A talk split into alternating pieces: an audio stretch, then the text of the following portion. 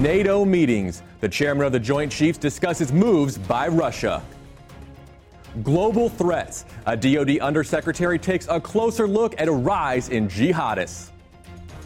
And Langley training.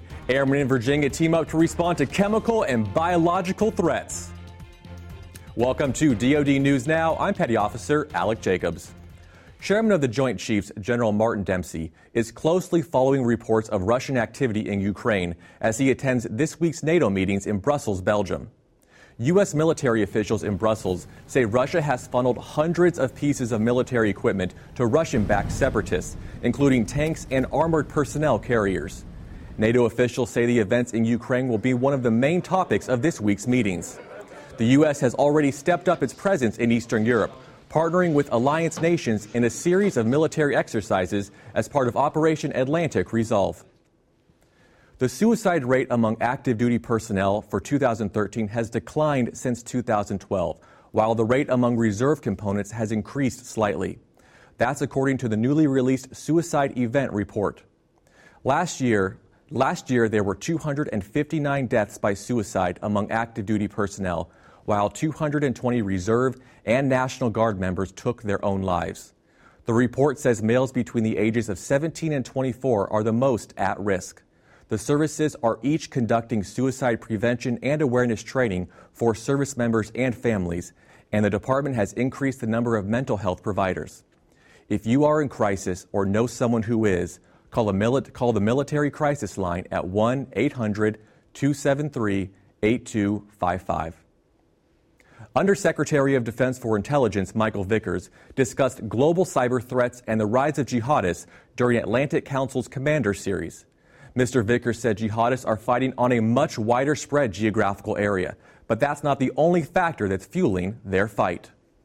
The expansion of these groups, the instability across the Middle East and North Africa, wide areas of Middle East and North Africa, the success of the Islamic State in Iraq and the Levant, and then importantly, competition for leadership of the global jihad between Al-Qaeda and its affiliates and the Islamic State in Iraq and the Levant is also providing a major source of momentum. Mr. Vickers said the growing number of Sunni extremist groups and safe havens across the world is now greater than at any time in our history. Responding to chemical and biological threats takes teamwork and extensive training. Senior Airman Jordan Garner shows us how Langley Airmen recently enhanced their response capabilities. There are many aspects to a chemical, biological, radiological, nuclear, and explosive or CBRN threat, and emergency response teams have to work together to neutralize the hazard.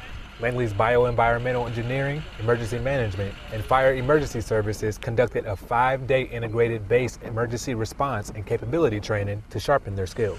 The team that trains together, understands their capabilities, and grows familiar with each other and comfortable with each other is going to respond much more effectively than a team that tries to form up and meets each other for the first time when an actual incident happens. In the exercise's first scenario, the teams responded to a vehicle-borne explosive device containing a radiation source. They suited up with radiation detection equipment and set up air samplers to determine what kind of hazard existed. Eventually they discovered it was cobalt-60, so they could do the research and confirm what the health hazards might be for anybody at risk. The more research and hands-on training the IBERC participants underwent, the more they were prepared for the all-day exercise in a simulated deployment environment.